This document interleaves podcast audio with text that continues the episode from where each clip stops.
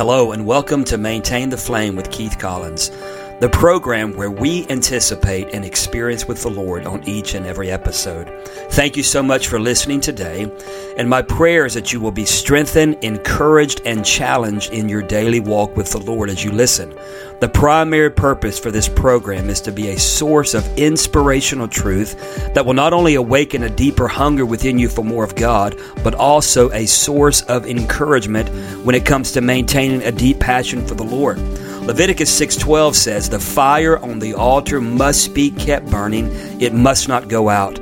This Old Testament verse spoke into the sacrificial burnt offering practices of the temple, and it reflects the fact that we as the bride of Christ are now the temple of the Holy Spirit. Therefore, we have a responsibility to steward our walk with God and to maintain His flame that He has ignited in our hearts. I am your host, Keith Collins, and I invite you to join me now as we explore biblical truths that help us to maintain the flame of God upon the altar of our hearts. And welcome to this week's Maintain the Flame podcast. I'm blessed that you are joining me. And as every week, I pray that this week encourages you, that it strengthens you in your walk with God, and also that it challenges you to go deeper into the purposes of the Lord in your life as well as the life of the church in this hour that we live in. You know, this past weekend, I was blessed and really honored to be a part of a large event that took place in our nation's capital. Um, we were with several thousand people. I've never really figured out the exact number. I've heard 50,000, 100,000. Bottom line, there were a lot of people. There were two different groups that were actually there. Franklin Graham, son of the late evangelist Billy Graham, had a prayer march, and um, they marched from the monument all the way to the Capitol you know, around the the White House area, and you know, really just literally prayed for two hours, a prayer march, which was really powerful. But also, there were several thousand people on the mall um, near the monument that were gathered together at an event called the Return, and the whole premise is really returning back to the Lord. The foundation of that gathering was repentance, and a lot of prayer going on. A lot of um, a lot of different speakers. Um, you know, the thing that really stood out to me the most was Jonathan Cahn, who really had a word from the Lord for the church, for America, regarding the hour that we live in, regarding our role to repent as the church, as well as you know the the reality of the the judgment of God and how that relates to America, as well as what the role of the church is in that setting or in that scenario. So it was important. Um, you know, I was with some dear friends of mine from West Virginia and I um, saw other friends from different parts of the country that were there. So it was really a blessing. And I really feel like, you know, um, it was a pivotal setting, it was a pivotal day, and that the Lord was with us and that the Lord will use that gathering to further his eternal purposes in the church in America as well as around the world and as well as in the United States of America. Another thing that was interesting is that there were several people. Um, you know, I heard millions. I'm not exactly sure, but but several people I know join via simulcast from different parts of the country and even different parts of the world. I know that folks from Israel were tuned in, as well as you know, of course, different parts of the world. So that that in and of itself was was a powerful thing and I am believing to see a lot of fruit out of what took place there this past Saturday on the mall in Washington D.C. So let me encourage you to to be prayerful during the season. I, I'm recording this the morning after the presidential debate that took place last night, and um, you know as that debate took place, of course there's different opinions who won, who lost. The the dynamic of the debate, the the bantering, the back and forth, um, what profit that is. You know, I think some people like that stuff, like kind of a, a fighting type style. Other people, I think, are more interested in um, discussion, discussing um, substantive issues as far as where do people stand on what place and what point. So, anyway, despite our opinion of the debate, who won or who lost, um, the reality is it just further highlights the season that we're in in America, as well as the season that the church finds itself in, and the the urgency that we have in this hour that we live in. You know, I was blessed to um to leave the event um, Saturday evening with a group of people from West Virginia, from um, the Hampshire County over near Romney, West Virginia area, and preached in their church this past Sunday for dear friend of mine, dear friends of mine, pastors Wayne and Bonnie Stotler. And the message that I shared, um, just really from my heart, was something that I called the tipping point. And my point was that I believe our nation has come to a tipping point. We are in a season, we're in a setting, we're in an hour to where we are about to kind of go over the edge, so to speak. In other words, we're at that tipping point. And we have we've seen so much ungodliness and unrighteousness permitted, promoted, and even celebrated in America that that now I feel like we have come to a place to where unless we see um, the church arise, unless we see revival in the church and awakening in the nation, I don't know what the next 10, 20, 30 years in America will look like. And, you know, there are things that we've seen even here in the last seven or eight months that have shocked us, that have stirred us, that have um, you know, challenged our emotions, challenged our prayer life, challenged our worldview, and um, it's it's a challenging season that we're in. You know, we've we've seen the murder of millions, tens of millions of babies. I've heard 73 million since Roe v. Wade, and we know that you know these numbers go up every day, so to speak. Um, you know, we've legalized abortion in America, and um, it has become a bloodbath. I mean, these beautiful, innocent children that are so defenseless um, are being killed in their mother's womb day in and day out in America, and it's a legal thing. Um, we have legalized gay marriage. We have, you know, taken God's plan for marriage, one man and one woman for life, and we have pretty much um, exercised that traditional nuclear family um, marriage, one man and one one woman. We have taken that pattern that that God instituted from the beginning, really, and we have pushed that aside and say that's only a type of marriage. But you know, it's okay for two people of the same sex to be married. Now there's talk of polyamory, where multiple people can marry. So we find ourselves in a very, very challenging time. We are seeing um, homosexuals ordained into the ministry in some of the major denominations in the United States of America. And I could go on and on. In other words, um, we find ourselves at a tipping point, and we find ourselves at a crossroads. You know, this this coming week, uh, I'm sorry, not this coming weekend, but next weekend, not this weekend, but the following, I'm actually doing a seminar in um, a little town called Friendsville, Maryland, Garrett County, Maryland, at a place called the Anchor Church with Pastor Pastors Mike and Sandy Robinson. And I'm doing a three hour seminar that Saturday, I believe it's October the 10th, on what I'm calling a biblical worldview or how to have a biblical worldview in a postmodern world.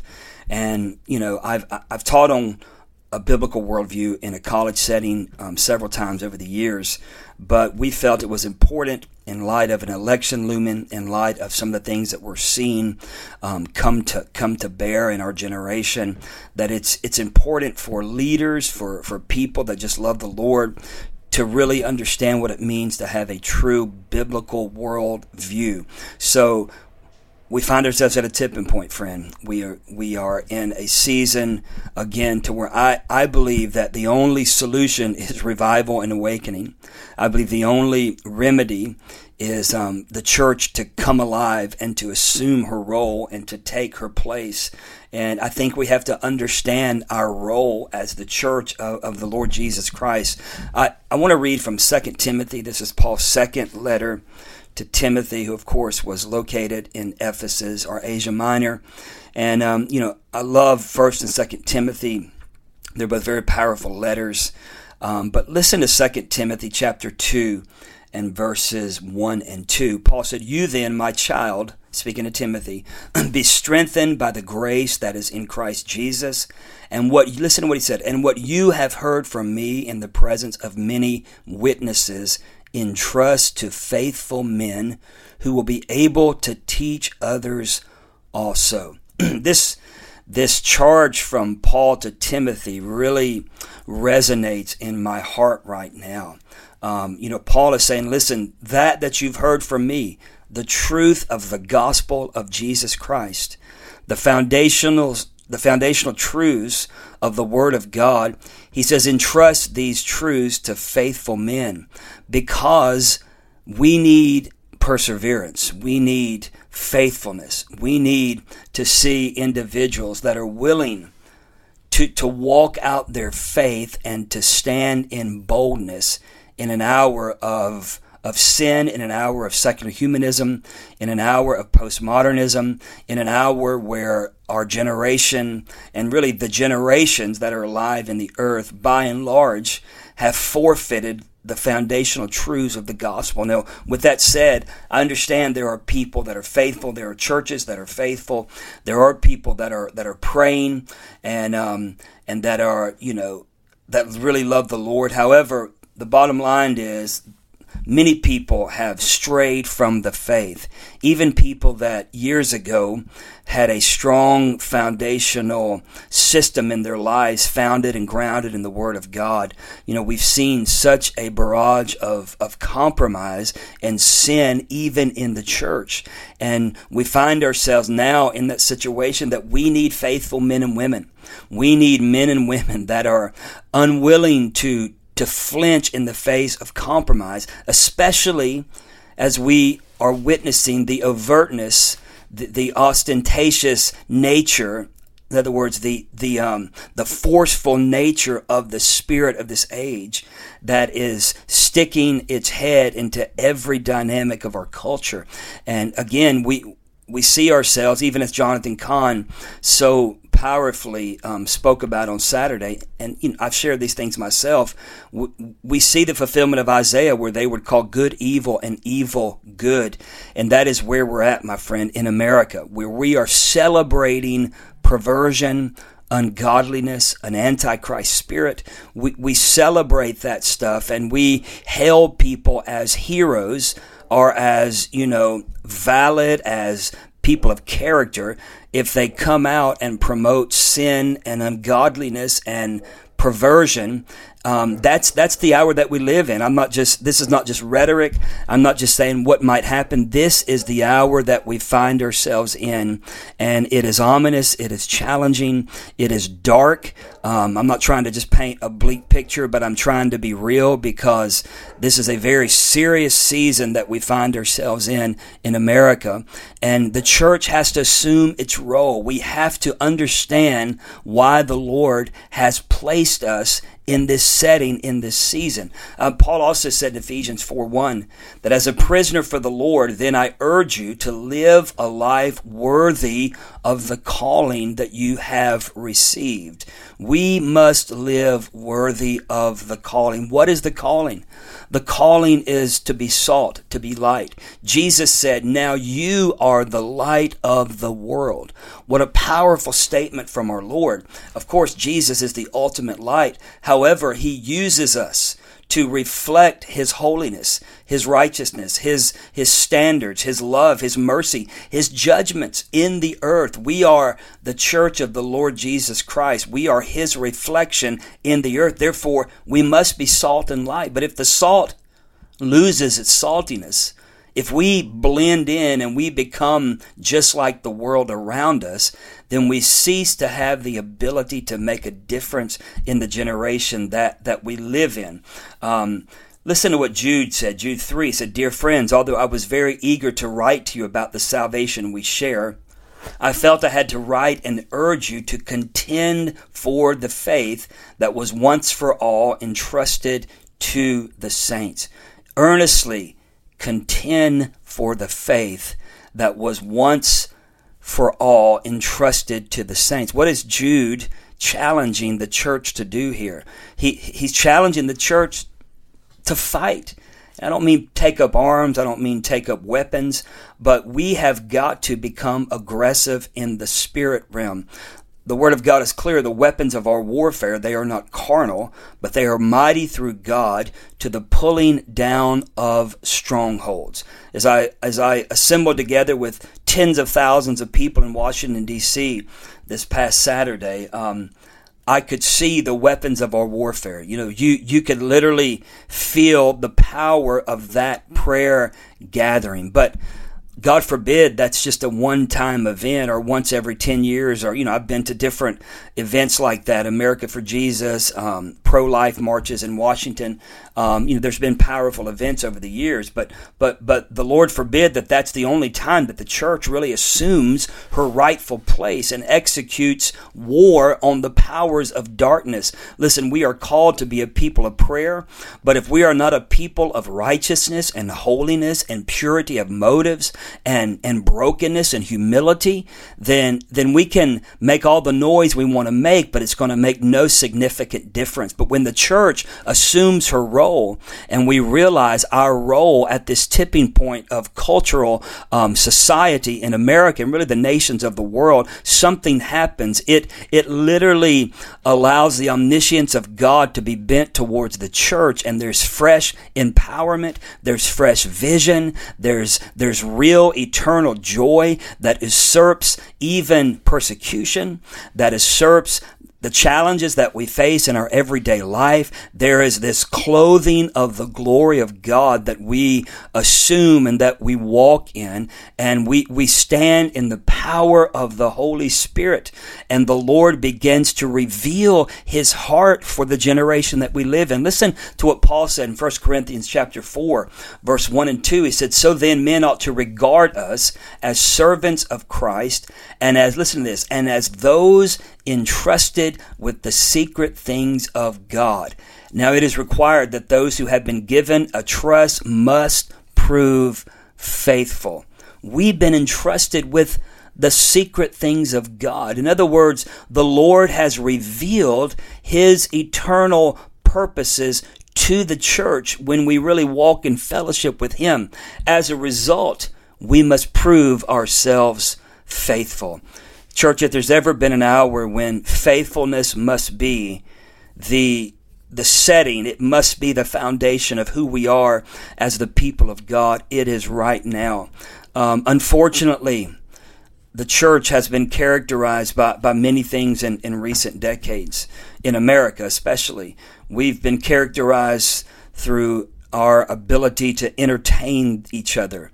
We are good with production. We are good with big gatherings. We are good now with smoke machines and lights and, and all the things that, that the church has has adopted and that the church uses and and you know we've we're great at writing songs and we're great at you know making celebrities out of people that are talented and gifted and even making celebrities out of preachers and pastors and mega church leaders and all these things that the church does. But I think it's time now to stand back and say, Lord, what effectiveness is this really having? Or what effect is this really having in the generation that we live in? I've, I've said this for years. It's amazing that with all of our advancement, with all of our technologies, with all of our media outlets that we have now, our nation continues to grow darker. Sin continues to, to encroach upon the church, even much less upon our nation, of course, upon the nation, but even um, in the church, sin is becoming a hallmark of the church. And with all of our ability to do and to, to go and to send out. How is it that our nation and that the church continues to to fall into darkness. And I, I believe that that there's a cry for faithfulness. There's there's a cry for prayer warriors. There's a cry for for people to align themselves with the heart of God. There's a cry for for people to, to examine our lives. And I'm not talking about some legalistic do this and don't do this. However, the fact of the matter is this when we give our hearts to Jesus, we are called into a life of separation. We separate ourselves unto Him and we are set apart as His. And through that setting apart, the Lord begins to reveal His purposes for our lives, for the church. And we have to be faithful over what God shows us. When the secret things of God become known and we're entrusted with these things, then the church must assume her role. What is her role? Her role is faithfulness, even unto death. Her role is faithfulness. Paul said, I am not ashamed of the gospel. We must not be ashamed of the gospel in a secular humanistic society that we find ourselves in. Whenever the world calls us fanatical, when the world calls us antiquated, old fashioned, outdated, we must not allow those things to cause us to, to back up or to back down, but we must be willing to even bear the shame of the cross. Why? Because, friend, it is the glory of God unto salvation. I believe there's a call right now there's a call to the true church of the Lord Jesus Christ. God is awakening hearts throughout this nation and around the world, but in America right now, God is awakening hearts. There are people that have, have come to the place to where they, they finally realize that the way we're doing church just isn't working.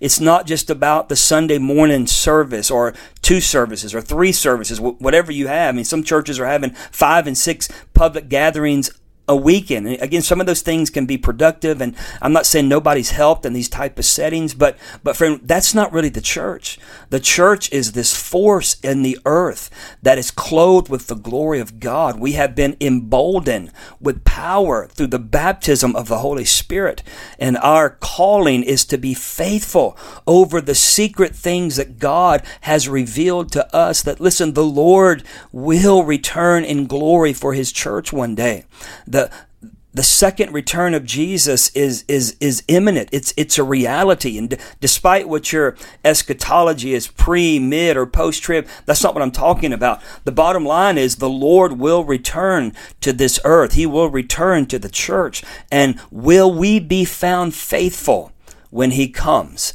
Will we be those that can look in the face of our Lord and say, Lord Jesus, we were willing to to live a life that was worthy of the calling that you placed upon us. So listen, we are, I believe, in a great season of opportunity. In the midst of challenge, in the midst of darkness, in the midst of peril, in the midst of compromise, in the midst of grave perversion, I also see amazing opportunities. We must, listen, we must be willing to embrace and employ the opportunities that the Lord has set before us at this time. If there's ever been a time to be a people of prayer, now's the time. If there's ever a time to share your faith, to share your testimony. You say, well, people don't want to hear it. That's not the question, friend. You plant, another waters, Paul said, and God gives the increase. You'd be surprised if you just begin to share the gospel with people. Oh, you're going to find resistance. You're going to encounter resistance. The gospel's always encountered resistance, but there's fertile ground out there. There are people that are, are desirous of something real. Even in the midst of the COVID-19, especially the first three months or so, there was such a spirit of fear that came over our nation that even came over a lot of the church. I, I saw where the gospel was the solution, not fear, not playing into the fear, but the truth of the gospel is what sets the captive free. So even in the season of political turmoil, in the season of unrest, in the season of chaos and uncertainty that we find ourselves in in the United States of America, what I see as opportunity. I see this is our finest hour. This is the time that the gospel works even more. The gospel always works effectively, but in the midst of chaos, in the midst of turmoil, we see the power of the light of the gospel making the most, most incredible difference. So let me challenge you. If you love Jesus Christ, if you are a follower of the Lord Jesus Christ, this is your finest hour. Be holy. Be prayerful. Be humble and authoritative at the same time. Be filled with the Holy Spirit and do the works of Jesus in this generation. You see, we cannot be a people that just sit back and wonder when and if God will move in our midst again. In fact, we must be a people that are willing to move deliberately towards God and His purposes as we deliberately execute His kingdom in this important time of history. Now, there's there's a, a quote that I read. Um, you know, I've never you know confirm this per se, but, but I have read it, and so I, I, I, definitely assume it's true. And that there's a quote by the late Smith Wigglesworth, the great healing evangelist, who lived years ago, died I think in the 40s. But but anyhow, um, Wigglesworth once said, he said, "If the Spirit of God will not move me, then I will move the Spirit of God." Now, some people would say that's very conceited and arrogant, but I, I think I know what the man is saying he, he's basically saying this listen, I've been clothed with the glory of God. I've been filled with the Spirit of God. Therefore, I'm a walking move of God. Wherever I go, the kingdom of God is with me. Therefore, I bring the supernatural manifestation of God's kingdom everywhere I go. And I don't believe it's arrogant to know that foundational truth that listen, we bring the kingdom of heaven with us everywhere that we go. We are clothed with his glory. We are baptized. Jesus said, John baptized you with water into repentance. He said, but I will baptize you with the Holy Spirit and with fire. We are baptized with the power, the fire of the living God himself. Therefore, we can't wonder, I wonder if God's going to move. Now, I understand there are these um, sovereign outpourings that happen, and they've happened throughout history, and we're believing for that, like a third great awakening, to where there's this um, divine consciousness or awareness that God is in our nation again, and there's a fear of God that blankets the nation. I, I pray for that. God, please let that happen. However, I can't wait for that to happen to be who God has called me to be as a follower of Jesus Christ. And the church, in the midst of the hour that we're in, we must advance the kingdom, even in the face of the darkest darkness of, that we've ever seen.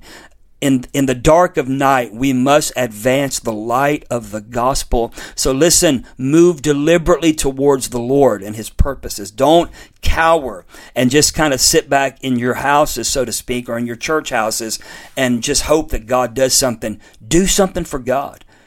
Take a risk. Life's about risk. I don't mean something stupid, but I mean be bold in your faith. I'm not talking about what you feel in your flesh.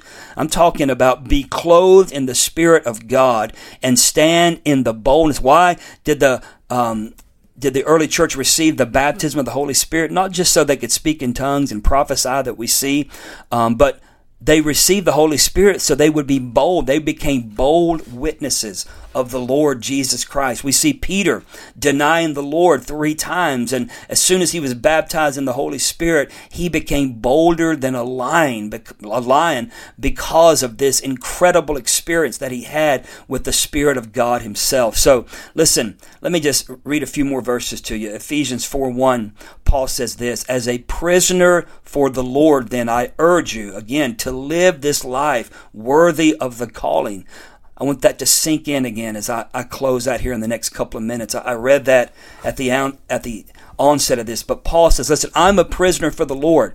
What does he mean? Jesus owns my life, and when that becomes real, friend, um, when that becomes a reality, and you have to understand the the understanding that Paul had, he was basically calling himself a, a love prisoner, a love slave to Jesus. He had willingly giving himself to the Lord.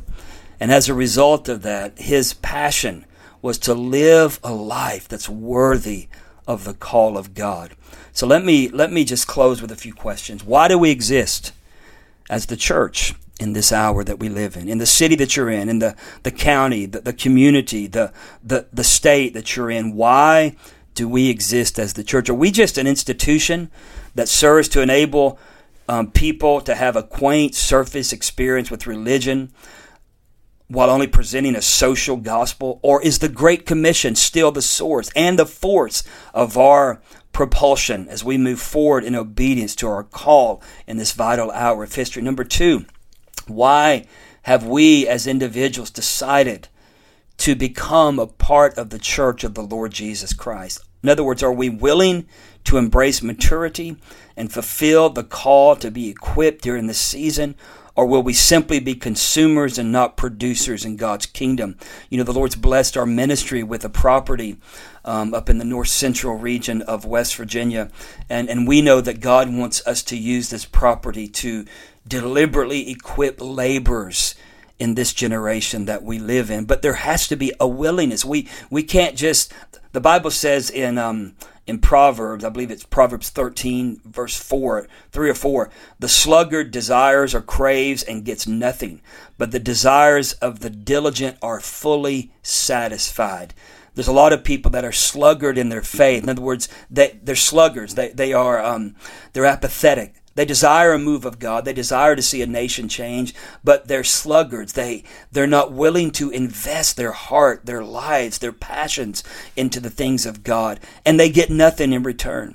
Are we willing to say, Jesus, I give you everything, Lord? I, I submit my life, my passions, my dreams, my goals, my desires unto you fully so that you might be glorified in my life. And that brings me um, to my third question What owns the passions of the hearts of the people of God? What owns your passions, friend?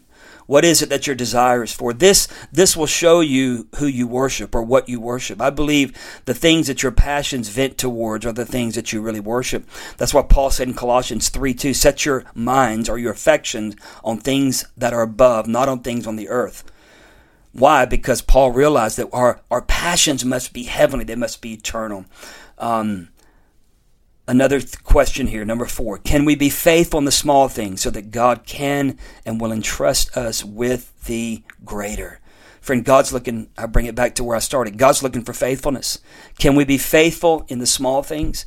I mean, you want to take the world over for Jesus, but you can't even be faithful to your own community, to your own family, to your own prayer life.